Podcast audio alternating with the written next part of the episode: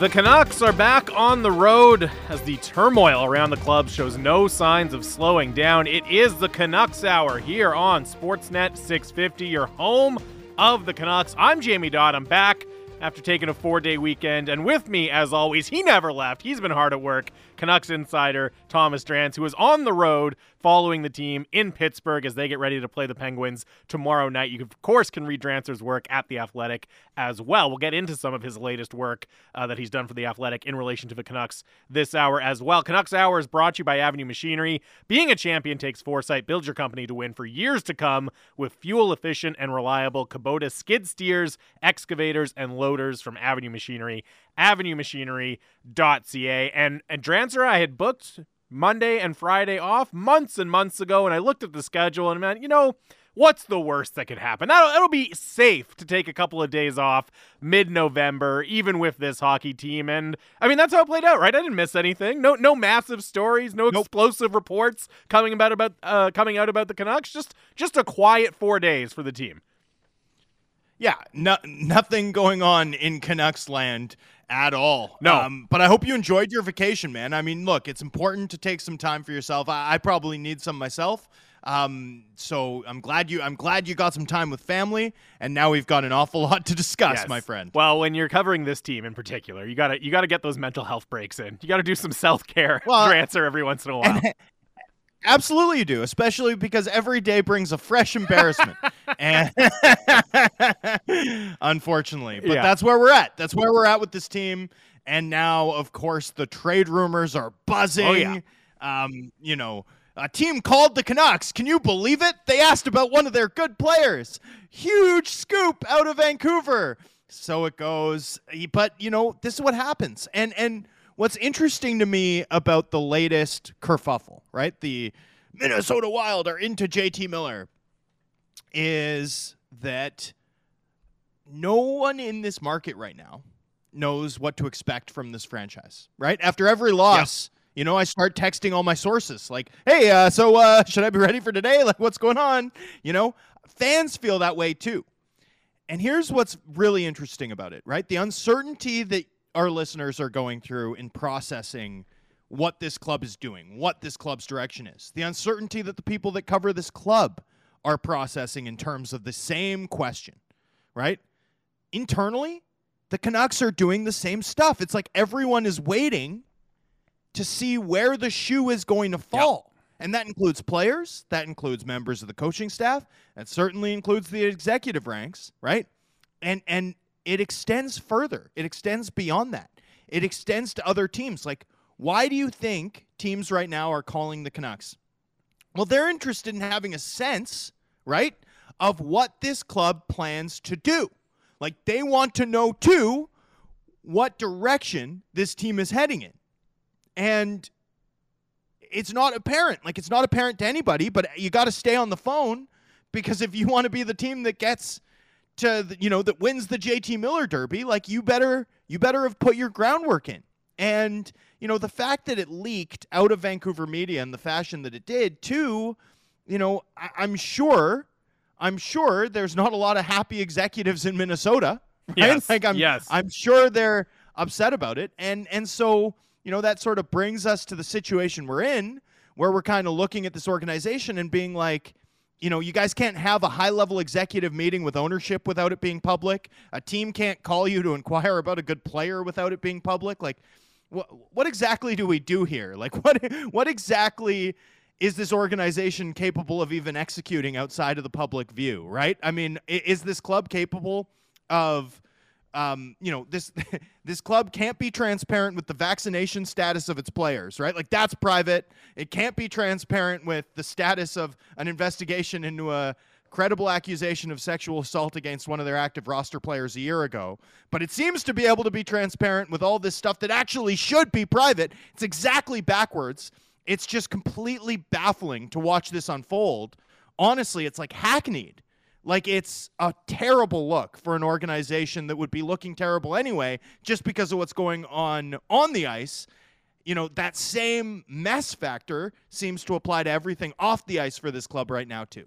650 650 is the Dunbar Lumber text line, the smart alternative. Visit Dunbar Lumber on Bridge Street in Ladner or Arbutus in Vancouver online at dunbarlumber.com. 650 650. We want to get you involved in the conversation. Your reaction to the JT Miller trade report, of course, that was uh, from Ben Kuzma in the province yesterday, reporting, as you said, Drancer, that the Minnesota Wild have called and inquired about JT Miller, which, as you say, should not come as some great surprise. JT Miller, you know, one of the few Canucks who's having a very productive season for this team, and maybe you can make criticisms at other parts of his game, but when you have a player like Miller with his track record of recent point production, who's having a good season on a struggling team, yeah, teams are going to be interested. Kevin Fiala, Jordan Greenway, a couple of the names that were mentioned by Kuzma as potential uh, pieces. You know, and again, we're not. This this report is not. Oh, there's an imminent trade going down with JT Miller to the Minnesota Wild, and here are the pieces that are likely to come back. That's not the, what the reporting is at all. It was simply, hey, they called, and here's some pieces that might be involved in any deal if it did come to fruition. Well, and let me jump in and just add some context here. My understanding is that the concept of a, a JT Miller deal was was not broached at a high level in like a collaborative setting within the organization, right? Like I think this was a initial call type thing, type situation. Yeah. Like one one of those one of those temperature taking calls that often happen between NHL clubs and that very rarely see the light of day in terms of you know uh, being played out in the media. So you know I, I don't think there's a ton of smoke here by any means. Um, you know, and, and for me, I look at JT Miller and I look at the way that he competes, and sure, we can you know quibble with some of the puck, dis- the decision making that he that he can fall into with the puck. You know, we can campaign or pound our fist on the table about seeing him at the net front instead of you know at the uh, at the half wall on the power play. But like, how do you watch the effort that JT yeah. Miller brings, the pride that he brings night in night out, and not think he's part of the solution? Right? It's not just me who thinks that. Like, I'm pretty sure the organization believes that too. So you know, I, I'm not putting a ton of stock into the idea that a, a move of that magnitude is imminent or in the offing. But you know, it, it just it did get out. A team expressed interest. I don't think the Minnesota Wild are the only team tracking players of JT Miller's caliber with interest, particularly as this Canucks season continues to go sideways. It just really, more than anything, reflects where this organization is at in the NHL pecking order at the moment and the uncertainty that surrounds the club in league circles. And as you said, okay, there yes, there have been fans have had issues with JT Miller with you know the body language and the turnovers and and the, some of the two way play and all of that over the last couple of seasons or season and you know however many games we are into this year. But if I'm a contending team, I'm 100% talking myself into okay, if we get JT Miller out of that situation in Vancouver and into our locker room, that's all going away because he's such a driven competitive player. As soon as he's on yes, a legit, that's the limit. Yeah, exactly. As soon as he's on a, legit good team with a chance to win the cup, you're only going to get the best of JT Miller. And uh, look, teams talk themselves into goofy ideas all the time. But as I said, if I was a contending team, I would be talking myself into that because I think it's a very easyable, easy, plausible story to believe about JT Miller. So it's no surprise whatsoever to me that good teams are going to be interested or at least inquiring about, you know, is he available? Is this a realistic option? That that's no surprise to me whatsoever when you look at the type of player that JT Miller is today. Now, adding just a little bit of a wrinkle to this today, and look, we'll we'll wait to see what Travis Green says about it. I doubt, you know, it caused a bit of a stir on Twitter. I doubt it's anything too serious, but JT Miller was not at practice with the Vancouver Canucks, not on the ice for practice with the Vancouver Canucks in Pittsburgh, which wrapped up just about 15 minutes ago. So I mean the combination of those two things, right? You know, okay, trade trade report yesterday or report about a call discussing the player yesterday. Not on the ice at practice today. Again, I think a lot of fans out there waiting for something imminent yeah. to happen. I don't get that That's sense. interesting. Yeah. That's interesting. Yes, it's very interesting. it's definitely interesting. Those two things in conjunction is interesting. Well, and how about the fact that Pittsburgh is JT Miller's hometown? Yep. Right? I mean, you know, I, I, and I don't believe that's quite right. Like I don't think JT Miller is from here, but he is a Pittsburgh guy. And you know, so you can imagine, right? You, you come to your hometown, usually seeing family or, and or friends, phone blows up. no matter whether you were intending on practicing today or not, Uh, there's certainly something that the, that's certainly something the club will need to address. Unfortunately, Travis Green probably speaking in the next 10 minutes. I probably won't be there unless he goes during our break. Um, but uh, very interested to see exactly what the status is on Miller. Yeah, that'll be an interesting update for sure. I mean, who knows? It could be the uh, the infamous maintenance day. It could be any number of things that do not involve a trade of JT Miller. Now, you know, you you said something interesting, uh, Drancer, which is basically overall you don't get the sense that there's necessarily a lot of fire behind this smoke. And look, this media, uh, this report, as you at said, At least not yet. Yes, of course. Uh, and of course, like any player of JT Miller's status, when you're a team like the Vancouver Canucks, yeah, he could be traded. No, no one's saying he's untouchable. No one's saying it's completely fanciful and ridiculous that JT Miller be, could be traded. We're just saying this specific report doesn't necessarily mean there are advanced talks to move JT Miller. But as you pointed out, it did come out in the Vancouver media, and that leads one to believe that the source was the Canucks organization. And look, teams generally don't leak things willy nilly to the local media, right? There's usually some sort of plan or purpose behind letting information like this come out. Do you get the sense that there is some sort of strategic thinking to getting this information out there in the public eye? Um, maybe. I mean, maybe sometimes you want to put up a flag, as it were, right? That like here's a flag going up that hey we're open for business but i don't get the sense that this is what it is maybe it's to just take the heat off maybe it's to take a like to give a warning shot to the locker room like hey if we don't start winning there will be changes right? Those are all possibilities that could sort of um, motivate a team to make sure something like this gets public. Um, my guess in this circumstance would be a message to the players uh, by the way, it's a maintenance day for JT Miller. Is there the we official go. There we go. Word. We'll we'll see how he is tomorrow. Is the direct quote from Travis Green. So, you know, we all take maintenance days with a grain of salt these days. Oh in yeah, Vancouver. Anyway. Oh yeah. Main, maintenance day is the new day to day in this city. But uh, but yeah. So anyway, clubs not suggesting that there's more to it than that at the moment. We will see. But the um, you know, the, the fact remains that I, I would see this more than anything as ahead of a key road trip, a shot at the locker room, right? That that would be my guess. If I had to guess what the club is uh, trying to accomplish here, it would either be that there is, you know, it's a designed leak to light a fire under everybody. You know, make sure you bring it. Make sure you bring it if you all want to stay together, right? But I also think it's possible. You know, sometimes we ascribe intent when you know simple ham-fistedness yep. is a sufficient explanation. Yeah, and John in Vancouver texts in a plan or purpose with this club, Jamie. Surely you jest, and that's a fair that's a fair response, right? I mean, as I said, a lot of times information is leaked strategically by NHL teams for various reasons, but it is fair to question whether there's a larger purpose at play here, or as you say, Drancer, whether it's just kind of ham-fistedness whether it's just oh well this got out and you know we'll see we'll see what happens with that. That's certainly how it feels like things are going with the team these days. And just overall you know as we said look there are a lot of reasons why teams would be interested in JT Miller and I think there are valid reasons why the Canucks would consider trading JT Miller as well. But before we even get back get into okay you know a potential return what kind of pieces would you need coming back? You know how, how would it change the makeup of the team if they traded JT Miller.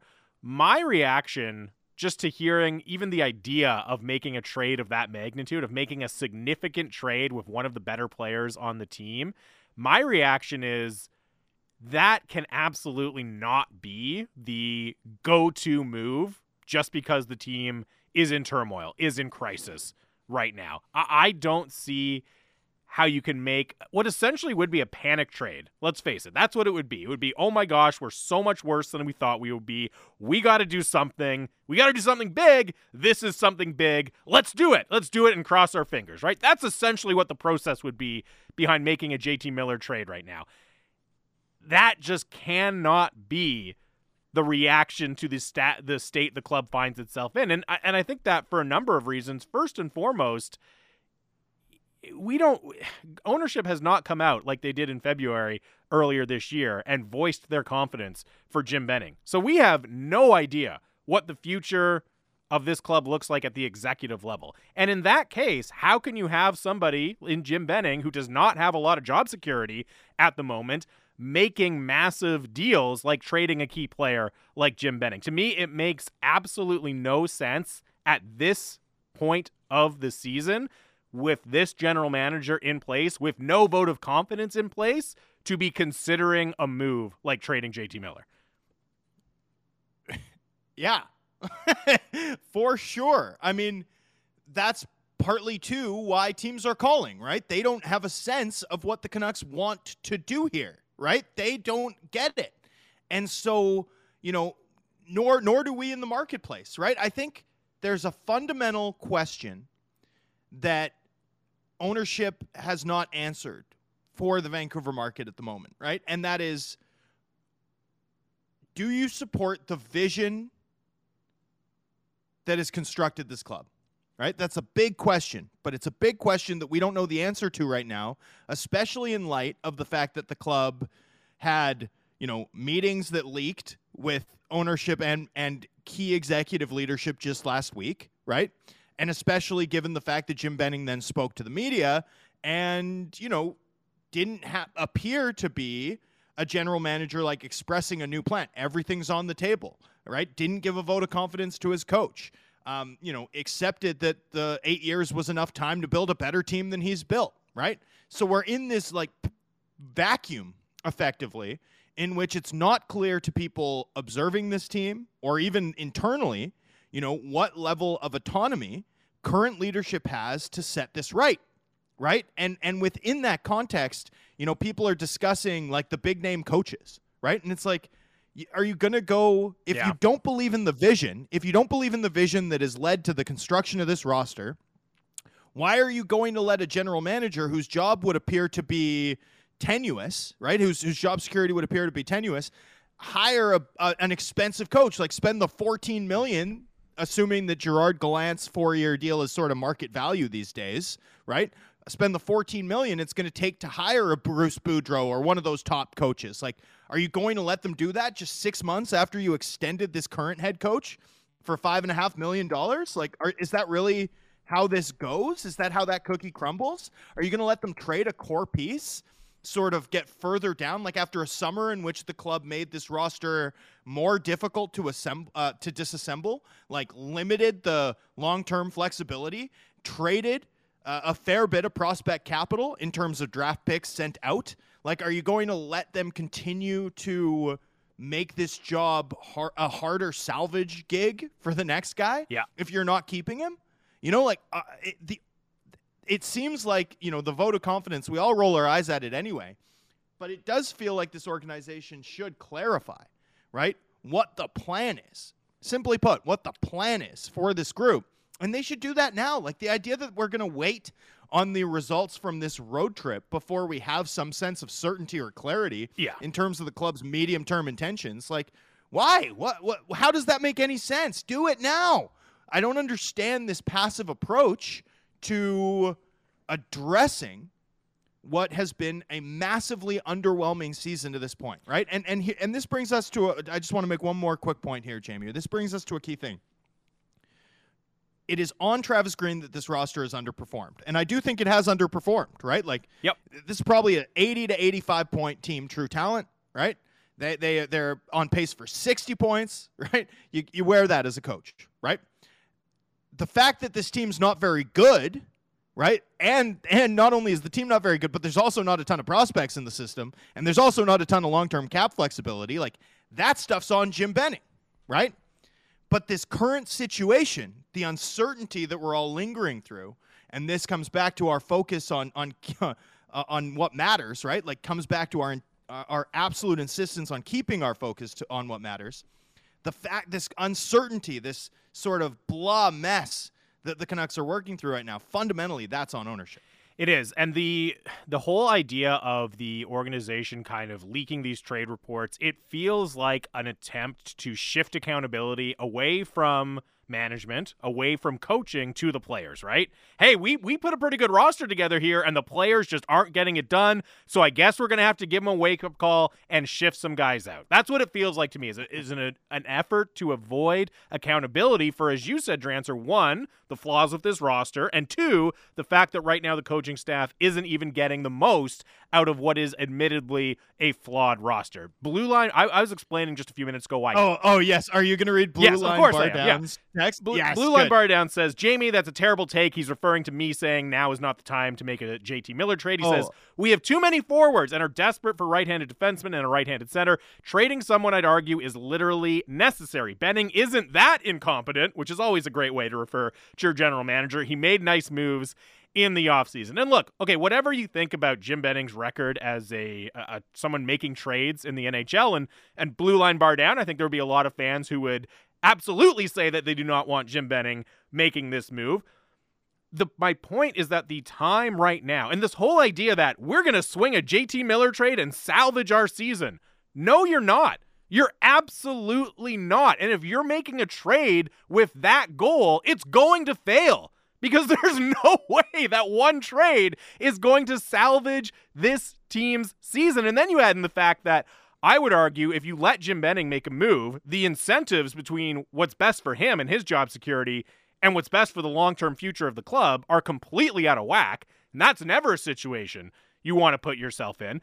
But at a certain point, this team has to get real with themselves. They have to have some internal honesty, right? They obviously didn't have that after the bubble, where they we can now see massively overrated what happened in the bubble and and didn't didn't identify the key players from that team to keep around, which I think has become pretty obvious now.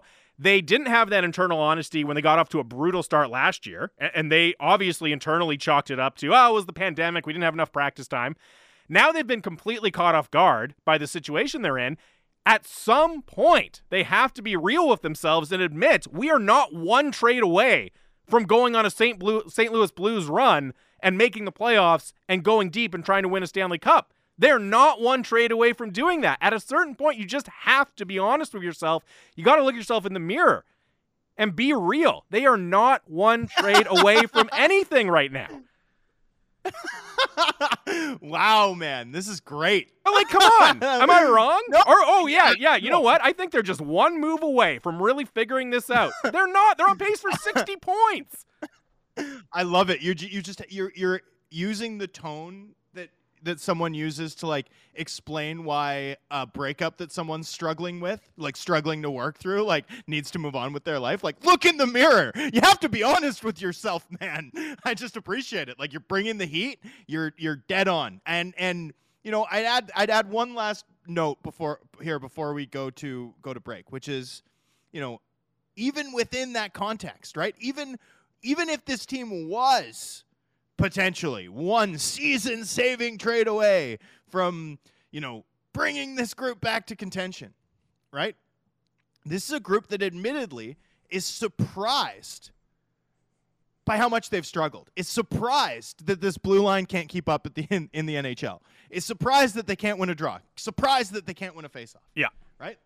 At what point? At what point does it become clear that if you can't evaluate yourself, right? If you're unable to evaluate the players in your orbit that you see and work with every day accurately, there is zero chance that you can evaluate the players on other teams to, at a sufficient rate, like sufficiently well, to win that type of deal anyway. Like you are, you are done. You are done before you even begin if you can't evaluate your own players. And time and time again, you know, we talk about after the bubble, and this team perhaps lost some key players, or or and and I'd say not just key players, key people, right? Key people that can, that made this group tick in 1920. Um, they can't evaluate themselves, and if you can't evaluate yourself, there's just no way, no way you're going to consistently be able to execute the types of trades that bring in the type of value you need to bring in, in with every move you make to be one of this league's best teams. And that's just it. It's value. Transfer. And, and Blue Line Bar Down texts back in after my rant there. He says, I'm referring to dwindling value on our assets and JT's value specifically. You're not in this situation with this general manager, you are not going to get full value on JT Miller. You're not going to get the best value possible if you're trading him. If you if Jim Benning is trading him as a panic move on November 23rd or 24th to try to turn this season around, you're not going to be get, getting the best deal for JT Miller that you possibly can. Look, I get it. His contract, the longer you let it go, the less value his contract status has. I understand that. It's still better to have the right person in place to know what the direction of the team is and then make the trade rather than do it in a snap panic move right now in late November to try to salvage your season. I got to read this tw- this text from Puff. Yeah. Look in the mirror. Toffoli is gone. Move on. Jamie, the boss Dodd voice. I love it. Thank you. Thank I love you. it. All right, uh, that's a, that's a great way, a great way to go to break. It's the Canucks Hour uh, here on Sportsnet 650. Lots more coming up. We'll continue to dive into your text. There's tons of them coming in a, about a potential JT Miller trade. We'll read some of those. More thoughts about what happened at Canucks practice in Pittsburgh today. Look ahead to the road trip yep. a little bit as well. All that and more. It's the Canucks Hour, Sportsnet 650.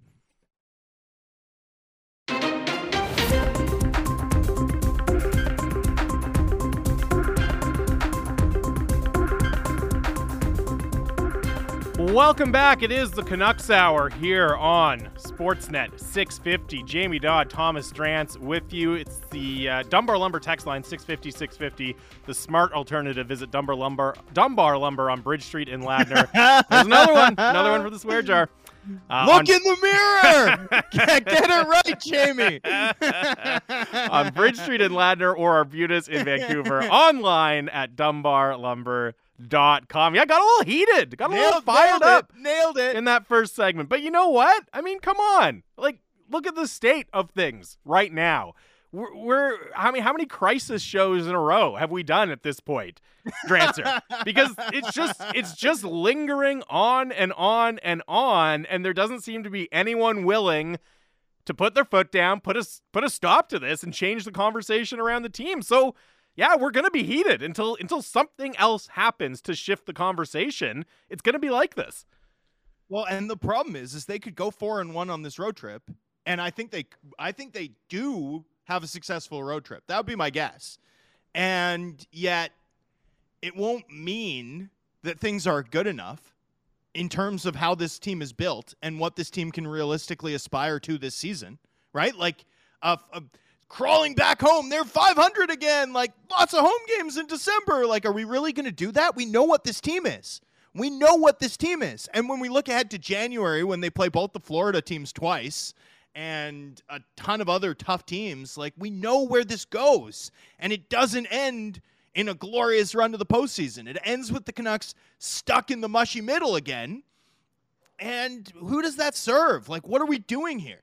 Right? So, you know, I, I think it's a it's an interesting one too, where this crisis is at this point so fundamental, and I know I overuse that word, but fundamental to what this club hopes to accomplish over, you know, in the big picture, that like even if we get a day where where they're, you know, a team that's won a game on the road, I mean that doesn't sort of ch- that's insufficient to really change this conversation anyway.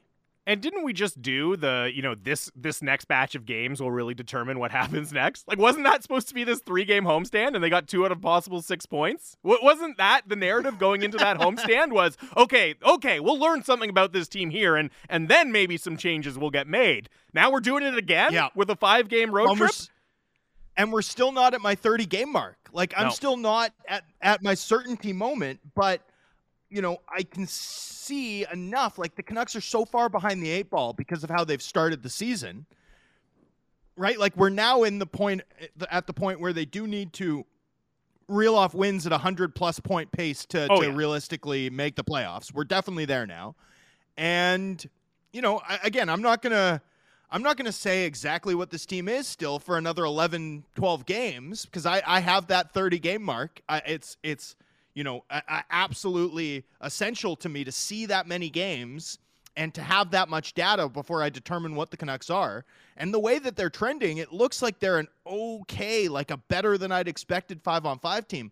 But the fundamental flaws, the flaws in terms of winning draws, the, the honestly, what's interesting about it is they're meat and potatoes flaws, right? They're they're like classic hockey flaws.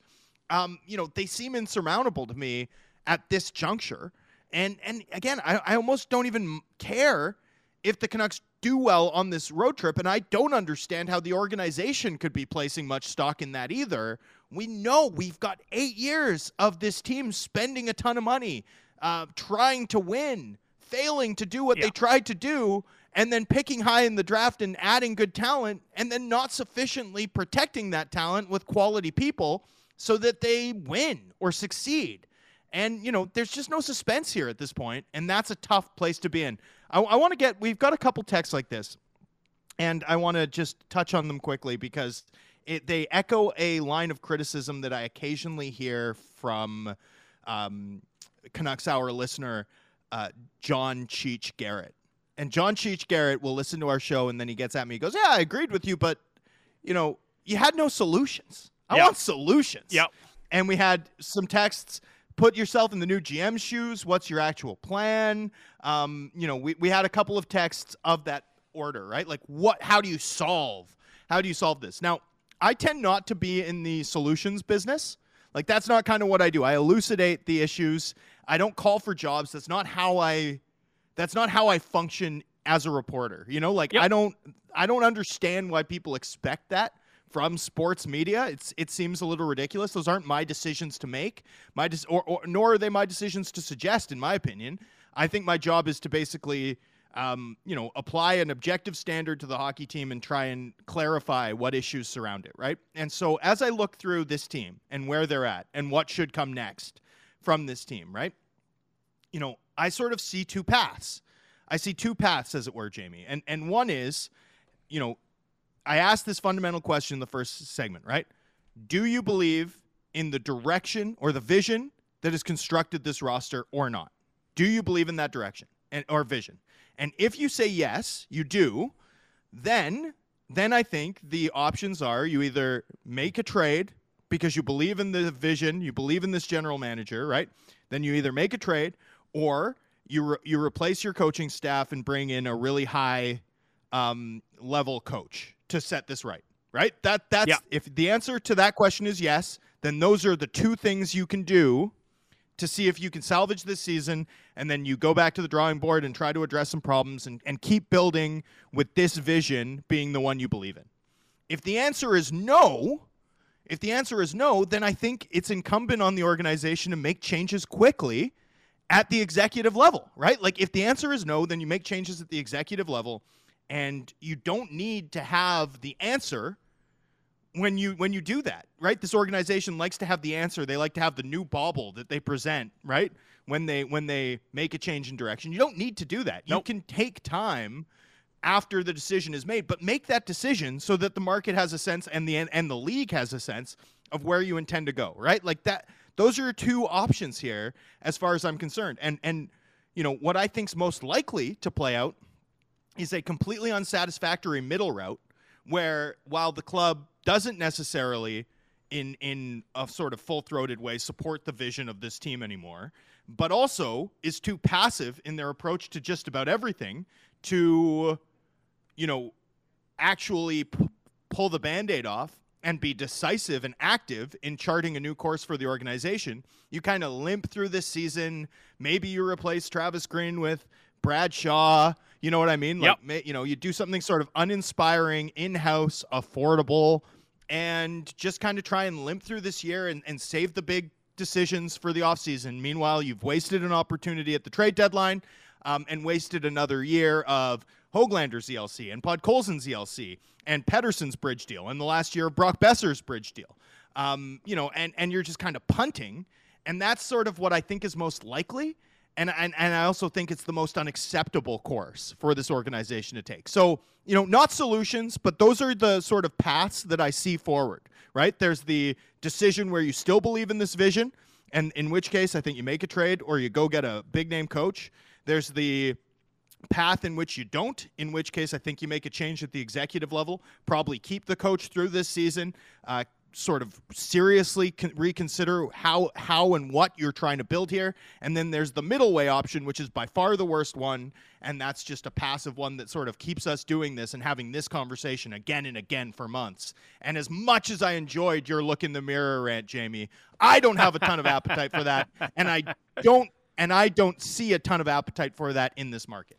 And I will say, you know, just from my part of the on the question of okay, you've you've outlined the problems. Yeah, I agree, but what are the solutions? I think it's pretty clear that this group of players, you're not just, you know, a change on the margins away from getting to where you want to go, right? And, and let's be honest, that that goal should be competing for a Stanley Cup, not simply making the playoffs, right? First of all, I think the goal of the organization needs to change from what has consistently been stated. So for me, you're not just one or two marginal changes away. To make those changes, I think uh, the the high the greatest chance of success would come with a different general manager making those changes. I've said that on this show before. I just that's my conclusion after having seen the entire body of work over 8 seasons. If you get into specific player personnel moves, it's so hard to say what the landscape around the NHL will look like by the trade deadline, by the draft, right? I know I was arguing for not trading JT Miller right now, but a JT Miller trade at a more reasonable time, whether it is the trade deadline, whether it is the draft, yeah, that should absolutely be something you're willing to explore. There's a lot of guys on this roster that you should be willing to explore explore moving. So there are I think there are player personnel, significant player personnel changes that should happen. As I said, it's very hard to point to, okay, this guy needs to go. That guy needs to go because you never know what exact what the exact return is going to be on any given timeline. It's kind of a cop out answer, but at the same time, you can't just sit here and predict, okay, if they trade Brock Boeser and JT Miller and sign this defenseman who's going to be UFA, they're going to be a Stanley Cup contender. It doesn't really work like that. But for me, it's clear that changes throughout the organization need to happen. I guess that's the easiest way for me to put it if you're asking for solutions from me. But I agree with you, Drancer. I think the important thing right now is that we all understand exactly what the issues are. And just to the the idea, you know, looking at this five game road trip. And you know, it does okay, you can you can kind of look at the opponents and you've got Montreal and Ottawa towards the end of it. You know, Pittsburgh had been scuffling, but they won three in a row against Canadian teams on the road, just beat Winnipeg 3 1 last night. It's fine to say, oh, hey, this actually sets up as a pretty decent road trip for them. But we've been in situations already this year with the Canucks where the schedule looks pretty reasonable, right? I mean, they just had a seven game homestand with not a lot of powerhouse teams coming through, and they weren't able to get the job done there. So it's fine to say, oh, hey, maybe they could win three of five or four or five even on this road trip. But really, this team and the way they performed, I'm very much in I'll believe it when I see it mode with any sort of sustained run of success like that. yeah. Well, you know, you look at the rosters of other teams around the league, right? Like I, I, look at the rosters of the Pittsburgh Penguins and the Columbus Blue Jackets because that's who the Canucks are playing this week, and I'm sort of preparing for the games. And in particular, the Columbus Blue Jackets stand out to me because of what they did last offseason. And it's like they're better. They're better, and they added just an absolute mess of assets you know, yeah. in trading Seth Jones, in in leaning into a rebuild. And they're not worse on the ice. In fact, they're kind of fun to watch. Like there's a lot of young talent there. There's Jake Bean acquired on the cheap. You know, um, Boqvist from Chicago. Like they added so much talent. Sillinger. They've got you know the the Wizard of Port Moody coming. Um, you know, there's a there's a ton of interesting moves that they made, and they didn't even get worse on the ice. Like they're actually more fun to watch now and better positioned for the next five years. Plus, they own a Chicago pick that's protected this year, but not the next year. Like they could get a top five pick out of that, in addition to the other things they've already gotten for, for Seth Jones, which includes Sillinger, by the way, right? Yeah. I mean, just an absolute embarrassment of assets um, you know, I, I, I find myself looking at these rosters and looking at some of the moves that are being made, some of the logic that's belying the construction of some of these lineups, and I'm thinking like it'd be fun to cover that team. Like, it'd be fun to cover that team. Uh, I think fans probably feel the same way about watching those teams. You know, so uh, you know it just sort of speaks to how unacceptable what we've seen to this point is in the Vancouver market. Well, it's another example of, and we've seen this with Anaheim already a couple of times this year, right? With the step forward they've taken, it just feels like a team doing what the Canucks have tried to do at different points, but just on such a faster timeline and with so much more success in, on a fast timeline, right? That it just it puts what's going on with the Canucks and the fact that this management group has been in place for so long, it puts it in such sharp relief, right? When you see other teams who are able to do the classic, you know, retool on the fly and hey, we'll keep some veterans around, but we'll add these young assets and it'll be a really successful mix th- those are all things that the Canucks have tried to do, and they've just been never been able to pull it off the way some of these other teams have. And when you go up against those teams, in particular if Anaheim, when you're losing games against those teams, and we'll see what happens with Columbus on Friday, I, I think it's natural for fans to ask questions and say, hey, wait a second, why were they able to pull this off and we've been stuck in the mud for so long?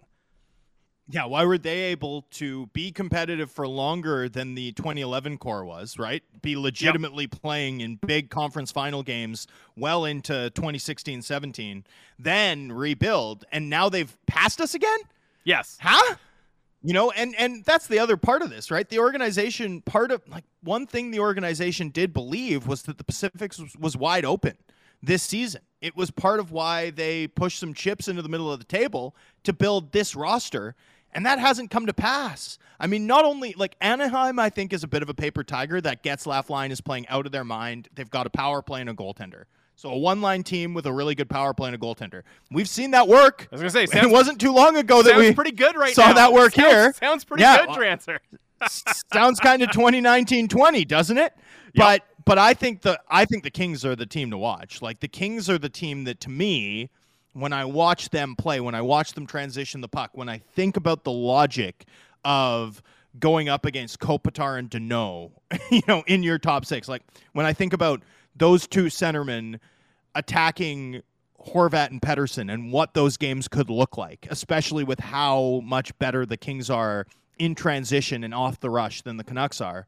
You know, I think, oh boy, like that. That's the team that I think is, you know, probably going to emerge as the third team in the Pacific as the sample expands. Like that's the team to watch for me more than the Ducks are, although the Ducks could defy gravity. It is hockey.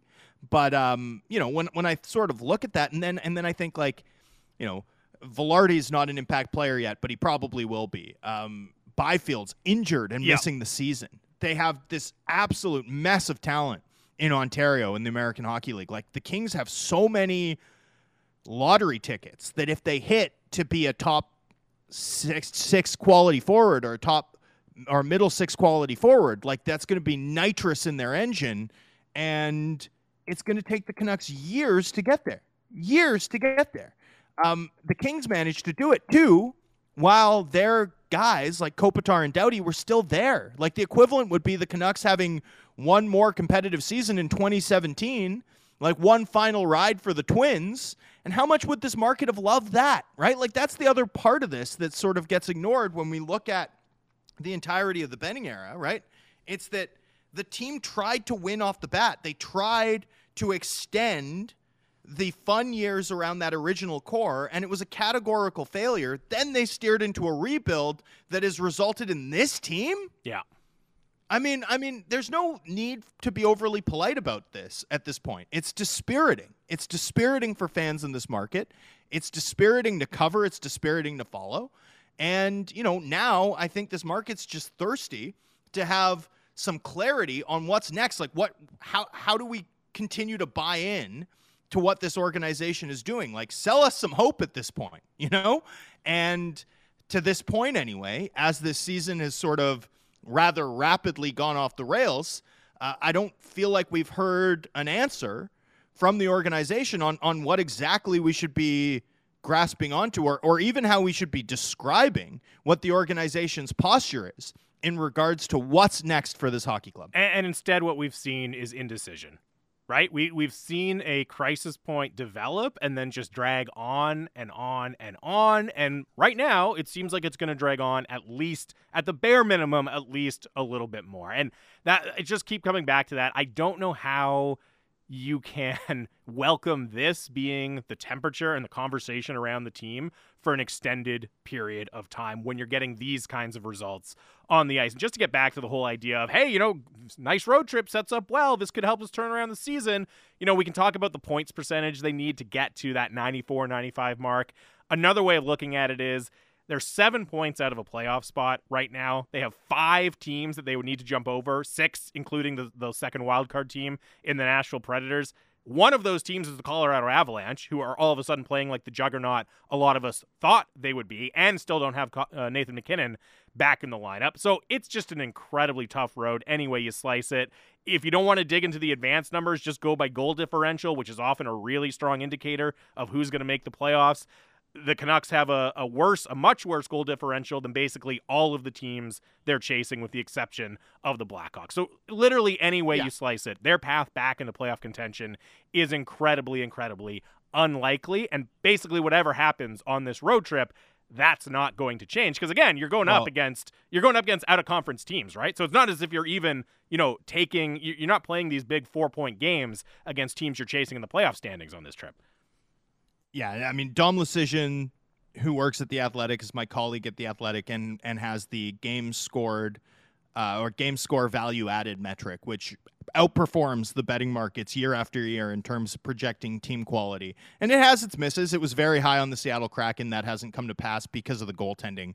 Uh, a true black swan event in comparison with what the Canucks have endured to this point in the season his latest update has the Canucks with 5% odds of making the playoffs. So a 1 in 20 shot. Yeah. And yes, I am telling you there's a shot, but it's a 5% chance, right? I mean, it is a slim margin at this point, and there is very little margin for error. I, I, you know, if the club doesn't clean up on this road trip, which again, I actually narrowly expect, like, I think this team will figure it out to some extent. I, I see some signs of progress, like just looking at the underlying profile and and and look, I know that this is going to upset the audience. Like I know for sure that this is about to be a very unpopular take in the Vancouver market, but I, I just want to note when I look at a couple of things, when I look at the expected goal differential and the shot attempt rate that I'm seeing out of Elias Pettersson, for example, right now. This is the first time just based on his form over the last 10 games, and I know it hasn't always been inspiring to watch, but when I look at how his game is trending in terms of how willing he is to shoot, in terms of his, control of play at five on five, it's the first time all season where I've thought this this guy might be on the verge of, the, of a breakout. I also know that Bo Horvat's been getting a lot of criticism in this market, and fair enough. Look, like no points in seven games. I think it's fair for fans to have an expectation that he'd do more, that he'd grab the game by by its lapels and shake it a bit, especially as the captain of this team. But uh, similarly, I see a lot of good things in terms of how his five on five profile has trended over the past 10 games when you put that together, I sort of wonder if this top six may be slowly beginning to crank into gear and what that could mean um, in terms of this upcoming of this next few games. Like, uh, look, not saying it's inevitable. We know that this team's special teams issues are so significant that it could well undo any good work that the club's uh, club manages at five on five anyway. But there are some things that are trending in a direction that that does suggest to me that we're about to see the Canucks play at least up to their true talent level, which is, you know, something closer to an 85, 87 point team than what we've witnessed to this point. I wouldn't be surprised if that starts on this road trip. And even if it does, even if it does, I still think this organization needs to figure out their answer to the big question of what's the vision here? Do they believe in it? And clarify for this fan fan base, for the league, for the personnel who are employed by this team, both both on the ice and off uh, what they want to do next and what this team's goals are over the long haul. There you go. You heard it here first. Drancer predicts a massive breakout five game road trip for Elias Pettersson and the Canucks top players. It starts here. you heard it from Thomas Drance. It's going to happen. It's all going to happen. They're going to turn it around. They're going to turn their season around. You can take it to the bank. I should mention just quickly before we get out of here Canucks Hour is brought to you by Avenue Machinery. Being a champion takes foresight. Build your company to win for years to come with fuel efficient and reliable Kubota skid steers, excavators, and loaders from Avenue Machinery. AvenueMachinery.ca. Drancer, enjoy your stay in Pittsburgh. We will be back tomorrow at 11 here on 650 to cover whatever happens with the Canucks in the next 23 hours. I'm sure there will be something to talk about. You've got it on the home of the Canucks, Sportsnet 650.